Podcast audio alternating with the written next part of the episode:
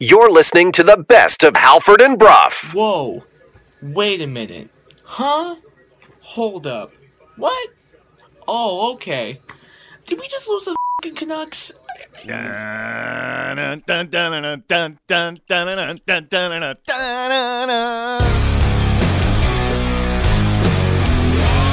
You're listening to Halford and Brough.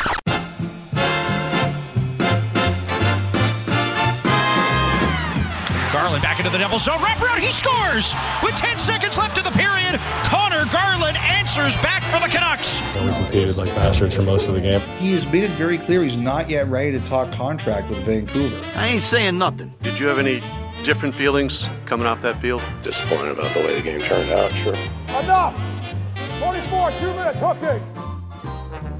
Good morning, Vancouver 601 on a Monday. Happy Monday, everybody. It is Halford, it is Brough, it is Sportsnet 650. We are coming to you live from the Kintec studios in beautiful Fairview Slopes in Vancouver. Jason, good morning. Good morning. A-Dog, good morning to you. Good morning. Laddie, good morning to you. Hello, hello. And the latest entrant into the 650 intern program, Sonia, good morning to you. Good morning. We did it. Flawless. Halford and Brough in the morning is brought to you by the Dilawri family of Acura dealers. Experience the Dilawri difference today by visiting your nearest Dilawri Acura dealer today. We have a big show ahead. But before we do any of it, Jason, can you tell everybody about Kintec? We are coming to you live from the Kintec studio, Kintec Canada's favorite orthotics provider, powered by thousands of five-star Google reviews. Sore feet, what are you waiting for? Kintec. There you go. Hour one of this program is brought to you by North Star Metal Recycling. Vancouver's premier metal recycler, pays the highest prices on scrap metal. North Star Metal Recycling, they recycle, you get paid. Visit them at 1170 Powell Street in Vancouver. I mentioned we got a big show ahead. It's not just because of the guest list. We have a million things we need to get into.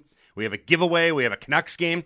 We have the national championship tonight, Jason. How excited are you for that? I am very excited. I've been told, I've told everyone at home, don't talk to me.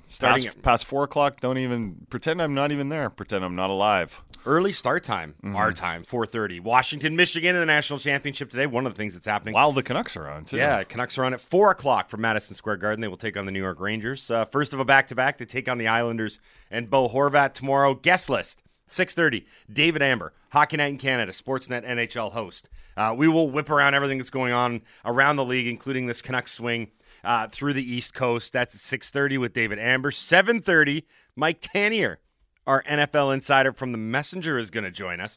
The NFL wildcard playoff weekend is set. It looks awesome. There are several great games on the horizon. The Seattle Seahawks will not be part of the festivities. They're out, in case you missed that. A-Dog just realized that at 5:59 this morning. It's like, wait, are the Seahawks not in the playoffs? But they won. Yeah.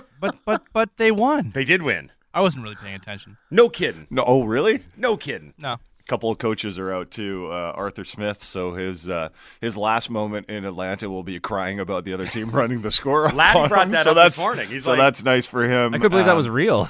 And the Commanders have fired Ron Rivera as expected, and Bob Myers is in there. So the former Golden State Warriors GM, Bob Myers, he's not the new coach, but I guess he's going to help ownership in some way. I don't know what his title is. This feels like I need to explain to Andy as well now. So Bob Myers is a general manager from basketball, the Golden State Warriors. And what sport do the Washington Commanders play?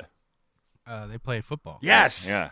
Yeah. Crazy. So their general manager is a basketball general manager. They also missed the playoffs. Oh. They're not in. So we got David Amber at 6:30, Mike Tanier at 7:30, Kevin Woodley, NHL.com and In Goal Magazine at 8 o'clock. He's going to be joining us to look back on the Canucks win over the Devils on the weekend.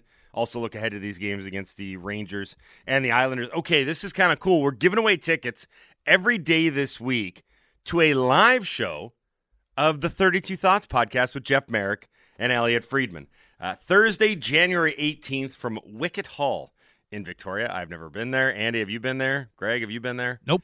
Now, Andy... Wicket Hall? Wicket. Wicket, man. Wicket. Make sure we emphasize it's wicket. Wicket. Like an Ewok. Yeah. Wow. Thank you. I know you're surprised by that. Because I was thinking in my head, and I was like, I'm not going to say this because Brough won't know what the hell I'm talking about. Yeah. I'm very impressed. You knew who Wicket was. I was going to say, cricket. I was thinking cricket, yeah. Yeah, okay. But that's fine. Also, the thing. The Star Wars character. The Star Trek guy. He's an Ewok, not a thing. Now, Andy made it abundantly clear right off the hop as we were prepping for this that if you're going to enter the contest to win the tickets to see a live show of 32 Thoughts... Which, by the way, you can only see if you have the tickets. You have to be able to... You can't just walk in there. You have to be able to go to the show. Yes. You can't be like from here and you're like, maybe I'll make it over. Like, you have to be committed to go. Yeah, okay? Either live in Victoria or around that area, or if you're from here and you want to enter... Make sure you're going to go to Victoria to see this. It's the honor system, basically. Correct. So Dunbar Lumber text line is 650-650. Text in. We're giving away tickets every day this week. Okay, working in reverse. Guest list, 8 o'clock, it's Kevin Woodley. 7:30, it's Mike Tanier. 6:30, David Amber. We got a lot to get into. Without further ado, Laddie, let's tell everybody what happened. Hey, did you guys see the game last night? No. What happened? I missed all the action because I was... We know how busy your life can be. What happened? You missed that? What happened? What happened is brought to you by the BC Construction Safety Alliance. Making safety simpler by giving construction companies the best in tools, resources, and safety training. Visit them online at bccsa.ca. The lotto line, it's back. JT Miller and Elias Pettersson each had 2 goals and an assist. The Canucks held off a late surge by the New Jersey Devils on Saturday.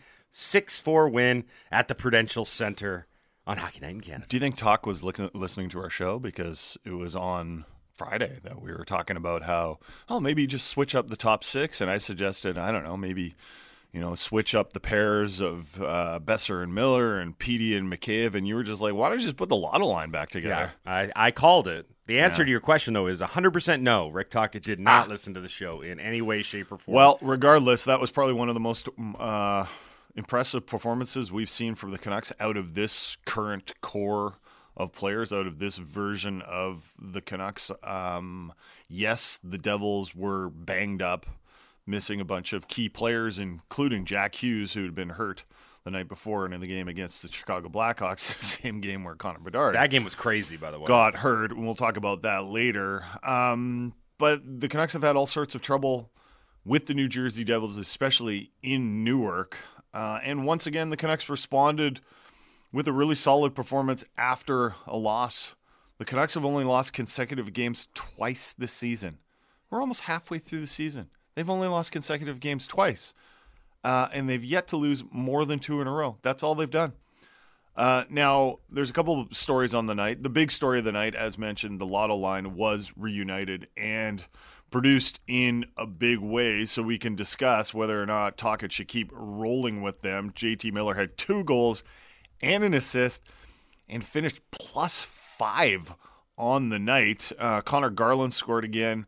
His 3rd goal in his last 6 games, and it's the fact that there has been that line. I don't even know if I want to call them the 3rd line anymore. No. And it might be the 2nd line the way things are constructed, but it's that line with Garland, Blueger, and Dakota Joshua, and this guy.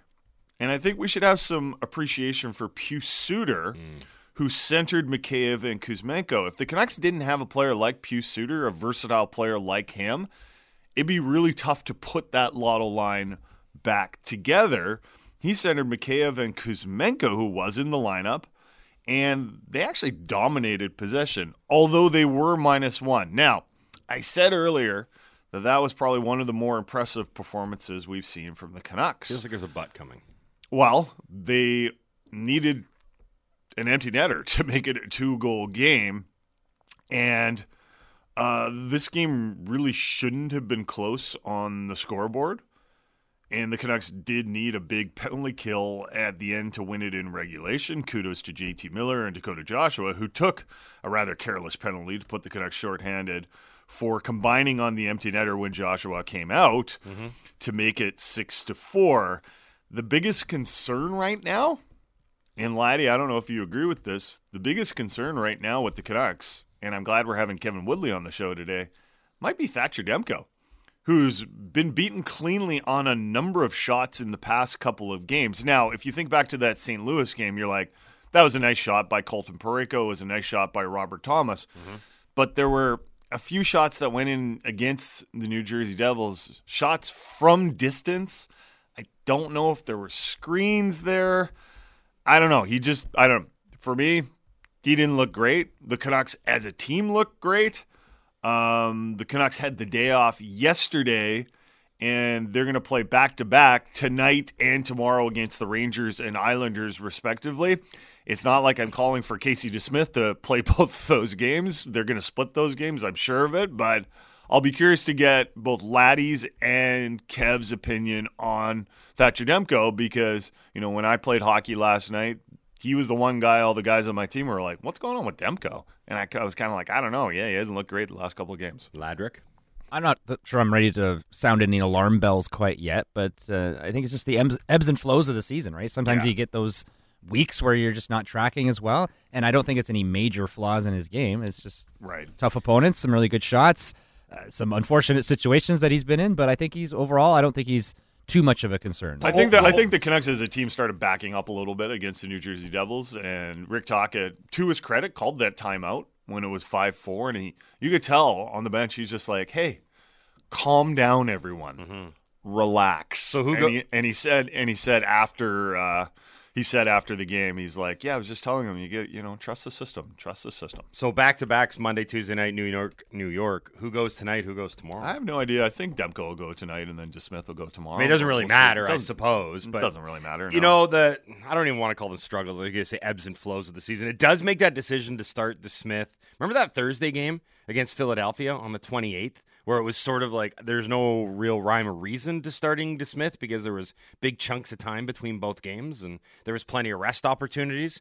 Of course, since then, Demko started three straight. And you mentioned the game against St. Louis. It was a 2-1 game, so you're not going to hang that on. And they were really nice shots. Yeah. Like Parayko ripped it. Robert Thomas ripped it. They were nice shots. But, you know, we have such high standards for Thatcher Demko and really any goalie in the NHL When a goalie gets beaten clean on a shot, you're almost like, oh, we probably should have stopped that. And that's not which is crazy, right? And that's not even close to being the biggest story from the weekend and moving forward. I don't want to focus on it. The biggest story and the one moving forward throughout the next week and forever, how long they keep them together is the reunion of the Lotto line. People are now relitigating the actual nickname. Please don't do that, everybody. Okay, it doesn't matter what sequential order the guys line up in, left to right wing. It doesn't matter. And I don't care if the guys on the line like it or not. Yeah, you are the Lotto line. Yeah.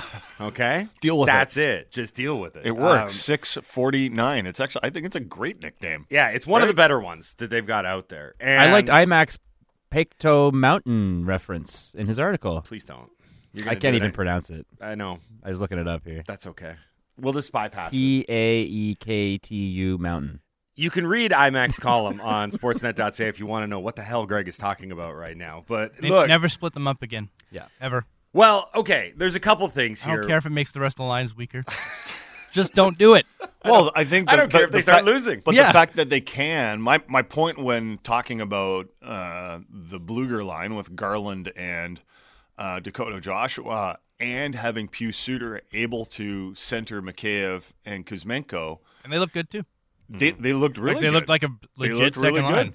Yeah, or a third line if you want to call it. You know, like I just think having those two things allow the reuniting of the Lotto line without sacrificing a whole lot. Because really, when you're talking about it, you're like, okay, well, if you're going to put the Lotto line back together, man, the rest of your lines are really going to struggle. No, they didn't against New Jersey. Well, look. Tocchet had an ideal situation on his hands here because you're at game 39 of the regular season. So you're basically halfway through the year. There was always this sense of, and correct me if I'm wrong, but I always got that there was a vibe or a sense of Lotto line is the break glass in case of emergency move. Like, okay, things aren't going great. We don't want to do this, but we're going to throw them together. I did not get that sense in this game. Yeah, we've talked a little bit about like Kuzmenko's struggles and the lack of a top six forward. Struggles, yeah. But the overall, relatively speaking, haven't been struggling. Right. Overall, collectively through the first half of the season, the Canucks are fourth in the NHL and they're scoring tons of goals. The offense has not been a problem. So Tocchet had a almost luxury of riches and embarrassment of riches to be able to do this, and it turned out great. Mm-hmm. An offensive explosion in New Jersey, and then I think the even more important part, and that's what you brought up, was that everything filled in rather adeptly in the second and third lines to where you're saying, well, this is an interesting wrinkle come postseason time because when you've got that matchup against the same opponent every second night, you have to start throwing different looks at them and different wrinkles at them, right? So you could say, well, we're going to split Pettersson and Miller and have Miller be more of a shutdown center. But if things aren't going our way in a particular series, or we see in it something we can take advantage of, the lotto line's there. And we know that Suter filling in as a sort of, I mean, what would you call him, a stopgap 2C? And God, you're right, because I don't even know what the second line is and what the third line is at that point. Yeah. They're almost interchangeable. It's nice. It's really great. And shout out to Dakota. Suter and Blueger, both those guys who center the lines have been way better than I thought they'd be. I thought they'd be fine. Mm-hmm. Like, I liked the addition of Blueger, but I thought, okay, maybe a 4C. And then Suter, all the analytics guys were like, someone should sign this guy. And they were absolutely right about it. He is a very smart player. I have no idea. Both offensively and defensively. I have no idea why Pius Suter was left hanging until the middle of August. Maybe he wanted too much. Maybe. I don't know. It doesn't make any sense now, to me, because everything I've seen from the guy, he ticks a lot of boxes for what he's getting paid. So, look, it's going to be a different story against the Rangers tonight, because the Devils, as much trouble as the Devils have given the Canucks over the past few years, they didn't have Jack Hughes. They didn't have Timo Meier. They didn't have Andre Palat. They didn't have Dougie Hamilton. Those are some really good players. And, when you looked at the Devils lineup without those guys, you were like, yeah, I still see some speedy guys, right? And Nico Hischier, one of the best two-way centers in the game, he was still in the game. But overall, look, that was not a full-strength New Jersey Devils team. But I still think that a lot of us were watching that game and going, I cannot believe not just that the Canucks are winning this game, how badly they're dominating the New Jersey Devils. Yeah. New Jersey couldn't even get out of their own end in the first period. And credit the Canucks for going into a place after a loss in St. Louis. Not that they played awful in St. Louis, but it wasn't one of the best efforts of the year. That might have been, I don't know, for me, I know it didn't end well, particularly well. Like, it was closer than it should have been, and we all had to stress out a little bit watching it. But, man, that was a good performance from the Vancouver Canucks. Yeah, and by the way, and we will talk about the Pettersson contract stuff at some point today, because we've got some new 32 Thoughts audio that we can play. But just a friendly reminder, what the difference is when you have those elite tandems playing with your top center. And I know Pettersson bounced out to the wing and vice versa, but there's a big difference between Elias Pettersson being teamed up with Ilya Mikheyev. No disrespect to Mikheyev and Sam Lafferty, right? But that's the difference. That was an offensive explosion on the weekend, right? And I mean, Miller and Pettersson combined for 4 goals in their first appearance together all year. And the other thing you can do too is you load up the lotto line. You like how the Blueger line plays two-way, defensively. Mm-hmm. And you can shelter Kuzmenko a little bit.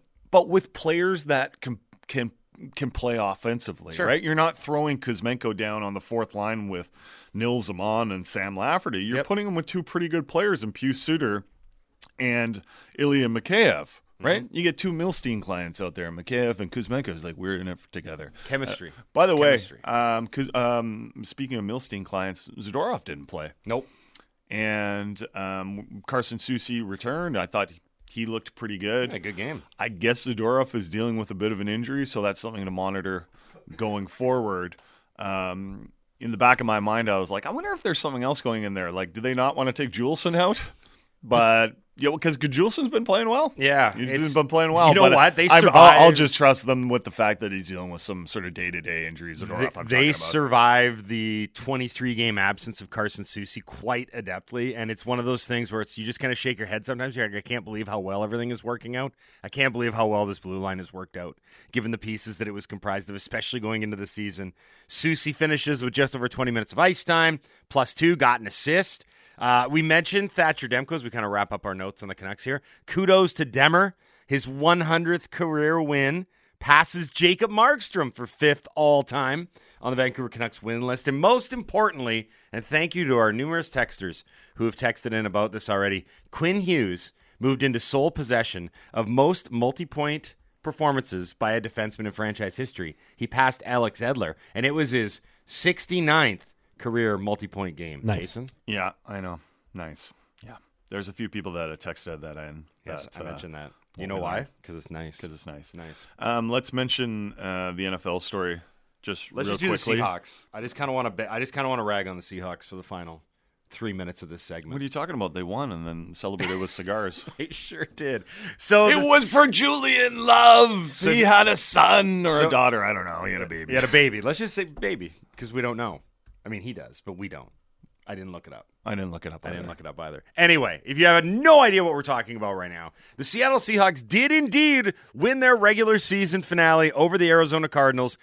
21-20. It was not a good game. It was not a good performance. Even though they rallied late to win, it was really ugly, and it was made uglier by the fact that at the very same time, the Green Bay Packers were taking care of business against the Chicago Bears, thereby knocking the Seahawks out of the playoffs. Now, the thing that's got everybody up in arms is that in the aftermath of a season in which they failed to make the playoffs after surprisingly making it a year ago, numerous players on the Seahawks defense, the younger guys, I might add, the younger guys, not Bobby Wagner, he was not in there. The younger guys were caught taking selfies, smoking what appeared to be victory cigars or celebratory cigars in the locker room, to which everybody said, wait a minute, why are you celebrating? You just missed out on the playoffs. Right.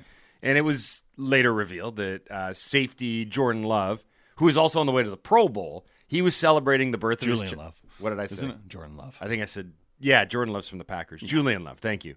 Was celebrating going to the Pro Bowl and having a baby. The timing was maybe the worst that I've ever seen. There's no explanation as to why, after your season comes to a very, very disappointing result. Someone should be like, optics, guys, optics. Like, you could have done it today. You could have met up in the parking lot and had the cigars and hung out and done everything. Don't do it in the aftermath of your season coming crashing down front of you. For me, that whole cigar thing wasn't a big deal because... Well, it's a big deal for a lot of people. No. It's not a big deal. Especially because John Ryan. For me, yeah, he was the former kicker, and the Canadian was upset about that on social media. But for me, like, I had already determined that I think they need to make some pretty significant changes to the Seahawks team. And for the first time, well, maybe not the first time in the Pete Carroll era, I've wondered all season if he's kind of lost the room, if the Pete Carroll way of doing business isn't working so much for numerous reasons.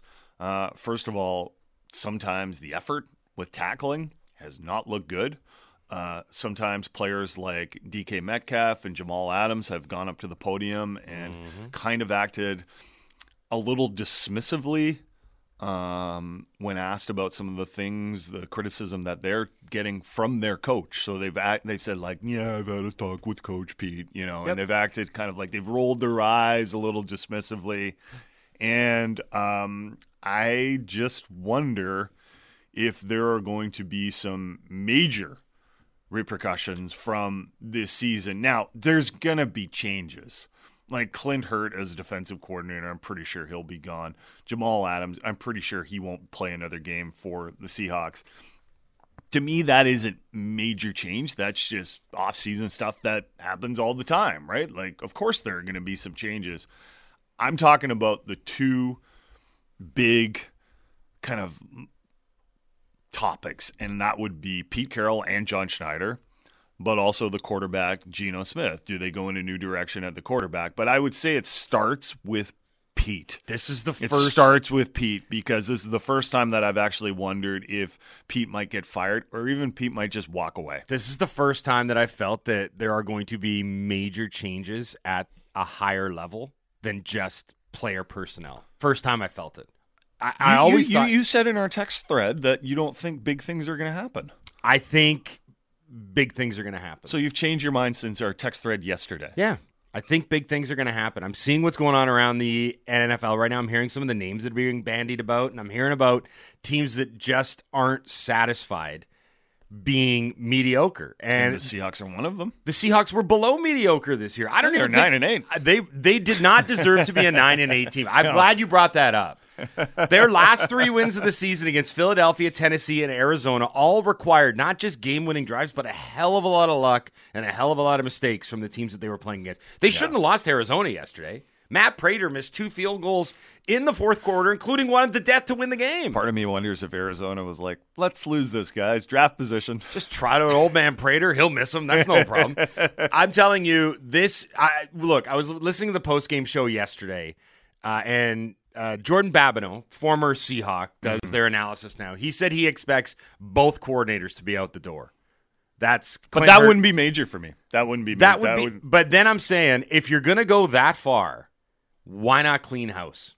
Why bring back Pete Carroll at this point? Well, because Pete Carroll's overseen all of these hires. You're listening to the best of Halford and Brough. You're listening to the best of Halford and Brough.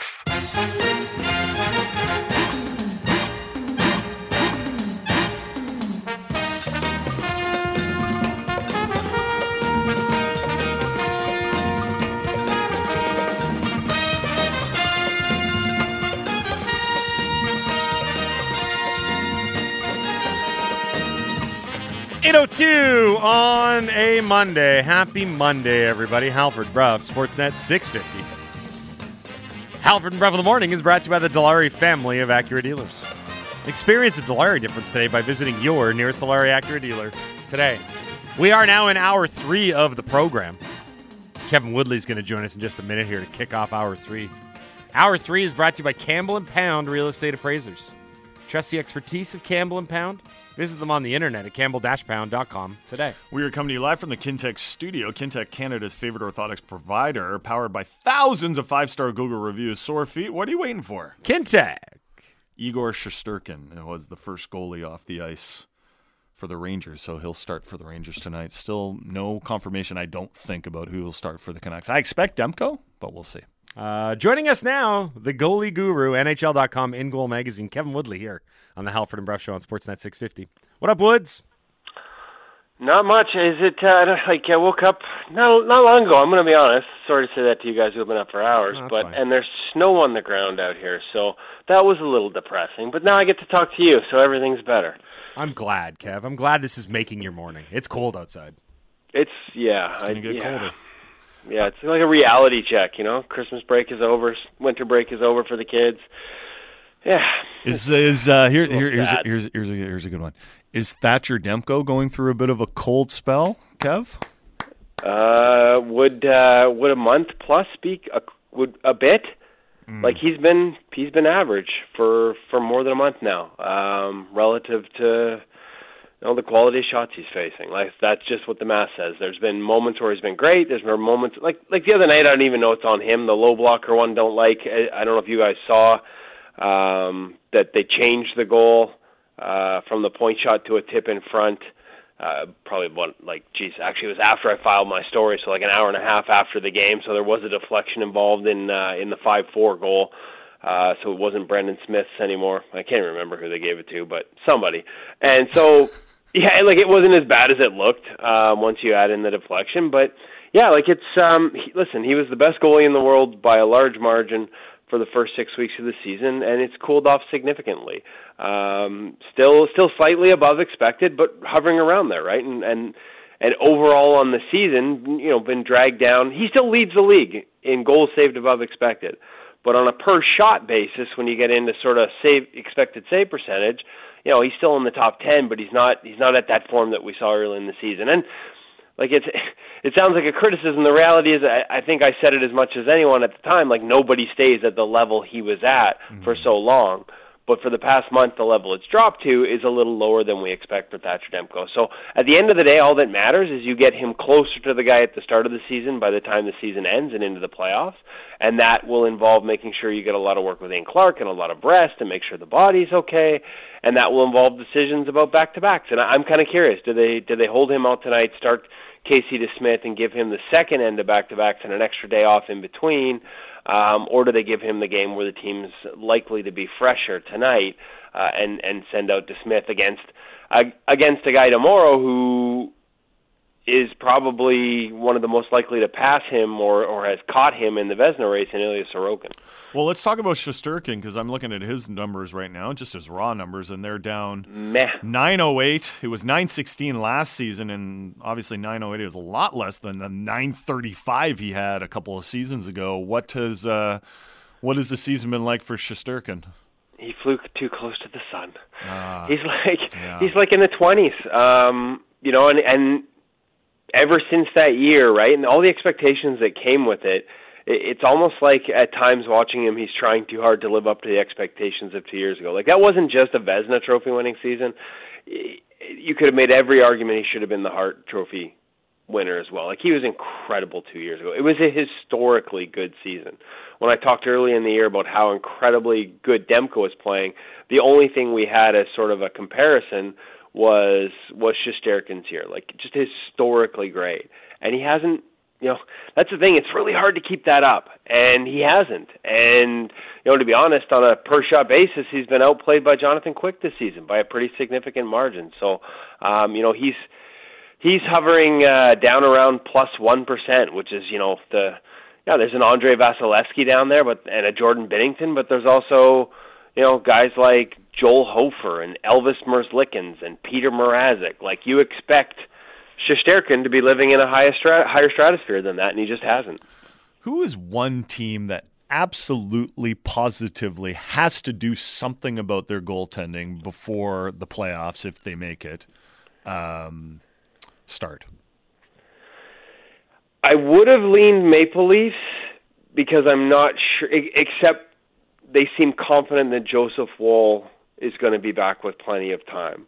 And Joseph Woll was a guy who had put himself in that Vezina conversation as well. Like, I don't know, and this is hard to believe because it's Toronto, but I don't know that he got enough hype before his injury. Like, that's how all the focus was on Samsonov and how much he had struggled, and it was almost like polar opposites. He's at the bottom of the league, and Woll had played his way up into the top of the league in terms of his performance relative to the environment.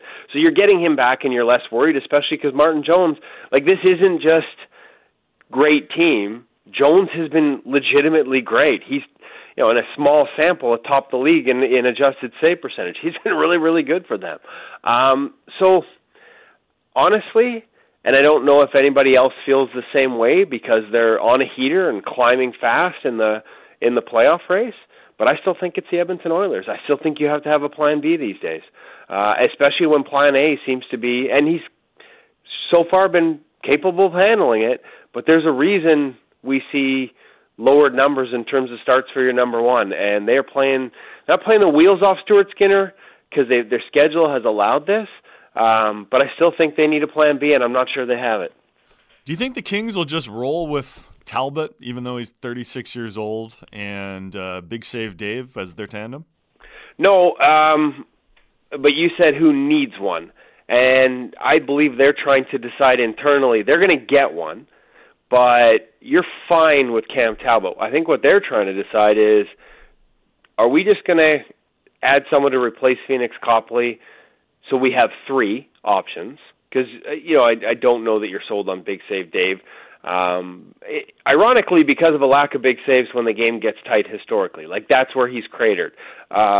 Late in periods, tied games, up by a goal, like his statistics just fall off a cliff in those situations when you filter it for that. And that's sort of ironically, as much as he's been great against high-danger chances, and that's where the nickname comes from, in terms of situation, it's kind of been the opposite from the nickname. And so that worries you if you're the Kings. They're a team that doesn't necessarily need great goaltending, but I think they're trying to decide, do we just need another guy to go with Talbot, like a 1B, or do we need an upgrade?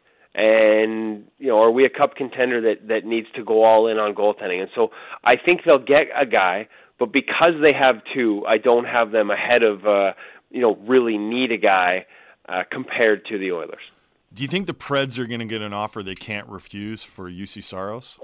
Well, you would think so, because the last couple of seasons he's been one of the best in the league and was sort of establishing himself in that consistent, you know, up there with the Andre Vasilevskys in the world. But right now, Jason, he's below expected. Like, this has not been a good year for UC Saros. I know there's a lot of conversation about how Nashville really wants to keep him and lock him up long-term, and everything I know about UC Saros and have watched over the past couple of years says you do that. But if you were to, I wonder how much the contract is playing a role in this in terms of distraction and whether it, because I can't see anything else. Like, he's given up goals that are uncharacteristic. He had a sort of very characteristic slow start to the year. Then he got on a heater, and now he's in a. They're not a great team defensively, but his environment hasn't been that bad, and he's just not. He's not UC Saros right now. We talked about Igor Shesterkin earlier. We talked about Demko over the last month. Like staying great in this league is. It seems like it's never been harder, or maybe just the guys we have right now. You know, after losing a generation of Luongos and Prices. And Lundqvist, you know, maybe they just haven't gotten to that level. But this is the worst goaltending we've seen out of UC Saros in the past three seasons. And so as much as I still think there'd be a lineup for his services, I don't know that the price, the demand is going to be as high as it was, say, at the end of last year where he was absolutely jobbed by the GMs out of not being a Vezina Trophy finalist. We're speaking to Kevin Woodley here on the Halford and Brough Show on Sportsnet 650. Kev is a presentation of White Rock Hyundai. Visit the showroom on King George in White Rock or whiterockhyundai.com. Have you been keeping an eye on what's going on with Colorado and Alexander Georgiev? Because they're scoring a lot of goals. They're also conceding a lot of goals, and they are also playing the wheels off Georgiev. The wheels are off, man. They played him off early, and he was really great. Again, first month of the season, he was a guy whose numbers were flirting with Demko territory. He was another guy that was in that conversation early, and so they kept going to him. And it feels like from a distance and watching a couple of the games, like he just can't get back. Like there's no way to reset him. They did play the wheels off him and the bottom fell out, and it just feels like they can't give him enough time off because they don't seem to trust Prosvetov, who ironically has really good adjusted numbers, like not exceptional, but more than adequate. And then you see the other night he gives up 3 on 4, and it's clear that team's totally lost faith in him. There's a team. Maybe I should have had them higher on this list when Jason asked who absolutely needs a goaltender. The statistics say they're fine with the backup they got, but the team doesn't seem to trust him, and they continue to roll out Georgiev. We're way past. You remember we used to have this conversation with Jacob Markstrom. He'd be going good, and then it would start to slip, and it didn't matter whether Anders Nilsson hadn't won in 2 months. You had to play him to give Markstrom some time off to reset. We are so far past that point with Alexander Georgiev that I don't know. Maybe an all-star break. Maybe their bye week, like maybe that's enough to reset this guy, but he just has not been able to get back to who he was before they, as you said, very, very accurately played the wheels off of him. I forgot about Anders Nilsson. Good pull, Kev. That was a while ago now. You know who someone else reminded me of the other day? Random Canucks goalie. Was it Joakim Eriksson? Was that the guy? Was he a Canucks goalie? Yeah. He played one game. I should probably know that. Yeah, I think he played one game.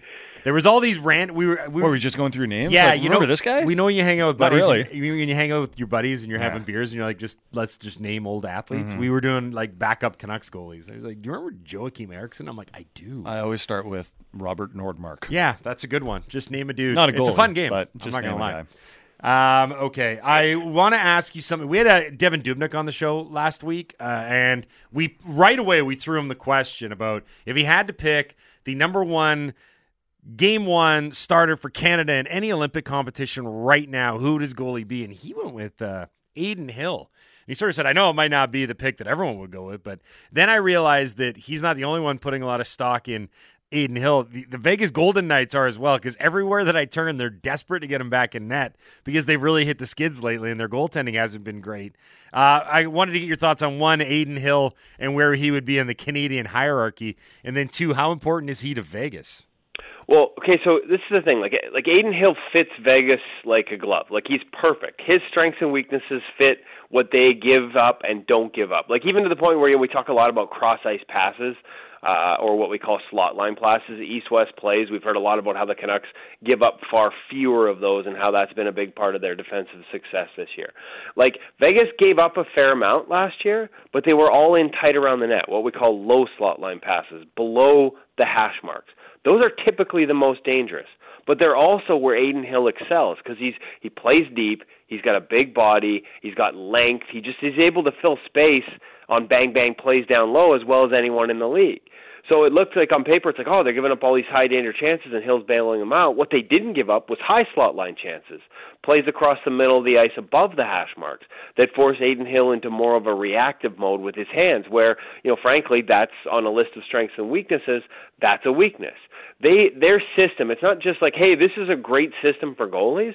It's this system fits Adin Hill perfectly. And so his performance in the playoffs last year, I was around plus 3%.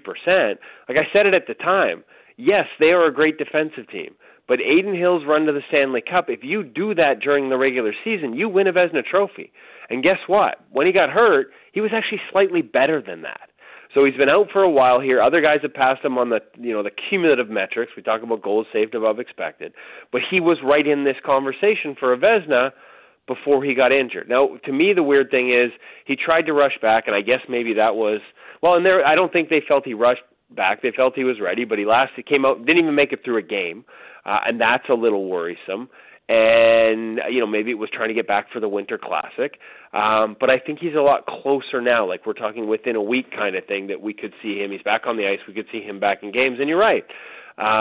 Whether it's just because Logan Thompson hasn't been able to sort of, again, maintain the success he had early in his career as the starts have piled up this season, or just how perfect Adin Hill is for that team and how good he was for that team. As much as we keep focusing on them being great defensively, it really was a lot of Adin Hill.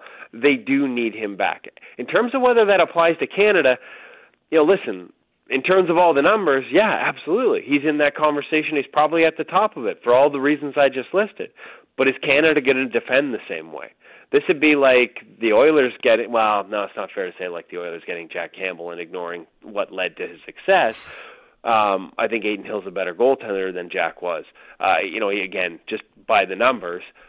But you do need to pay attention to those things. Like, if you're going to become a rush team that's going to ask Adin Hill to use his hands a lot because there's going to be open looks in the middle of the ice or open looks off the rush, he's probably not your guy. But if you're going to defend the way Vegas does, force guys into end zone, give up stuff down low but not middle and high in the zone and middle of the ice, great. So it's probably him. It's probably Carter Hart, and it's probably Jordan Binnington. Those are the guys. Binnington's sort of fallen off a cliff again after an incredible start. But you sort of, in a best-on-best, I think you look at what a guy's capable of at the start of a season as opposed to, in Binnington's case, after he's been worn down by a horrific defense over the course of half a year. And I still think he's in that conversation. And those would be the three guys that I'd be looking at this point. All right, enough of this goalie talk. Let's talk about the real players. Sorry, Kev. Sorry, Laddie. Laddie's not even listening. See, it's snowing, and you're telling me to. Like, yeah. This is just now we're back into depressing mode. I'm gonna have to go for a ride in my White Rock Hyundai to cheer me up. Kev, is the Lotto line? Is it a temporary measure, or do you think it's something that Rick Tocchet can keep together for the long term? I think I'm as curious as anyone to see which way he goes. He obviously downplayed it. You know, and if you listen, to the quotes after from JT Miller and watch a video with Elias, like, could anybody have been less thrilled than coming off of 2+1 nights than those guys? It seemed right. Yeah, like I know. I thought that was interesting, although it's probably they just don't like the attention and the nickname and all those things. But it was worth noting at the very least. So I don't know that this is a long term thing, but kind of like. And no, Oilers fans, settle down. I'm not making a direct comparison between the two. But much like when the Oilers are chasing or behind and they feel the need to load up with McDavid and Draisaitl and just have one line that every time they're on the ice. And don't forget, like especially earlier in that game, it was the Lotto line up front with Hughes and Hronek on the back end, like they had them out together, and it was nuclear, right? So having a nuclear option is never a bad thing. Whether it's something they chase, you know, regularly, I'm curious to see how they line up. I would expect them to start the game tonight. But this is a Rangers team that defends really well, that has a lot of depth as well as high-end talent. And so, I'm curious to see how long they stick with it. But at the very least, if nothing else, like it's exciting, it's fun to watch. I want to see more of it.